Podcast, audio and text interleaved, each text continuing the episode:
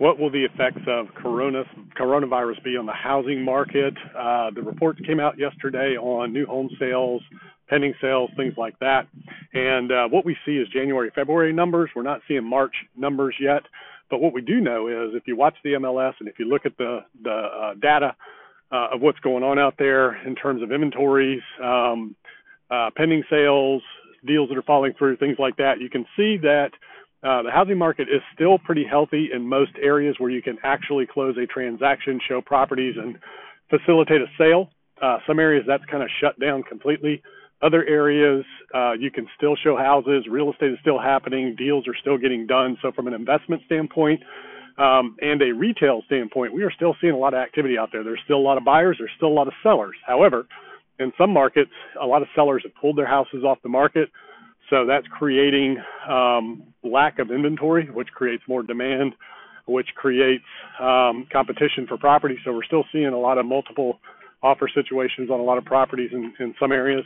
Uh, and then we're seeing some deals fall through, uh, especially in resort uh, areas with short-term rentals.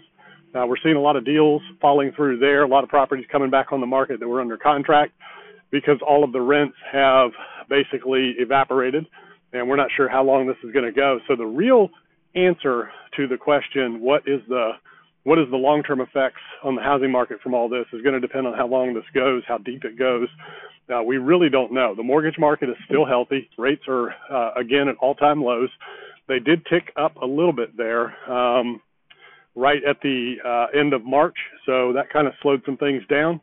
Beginning of March, February, January rates were really low, but then they started ticking back up again. So that kind of put a damper on things for a little bit. But uh, right now, it's just a wait and see. So you got to watch the demand in your market. How many properties are on the market? Uh, how many are under contract?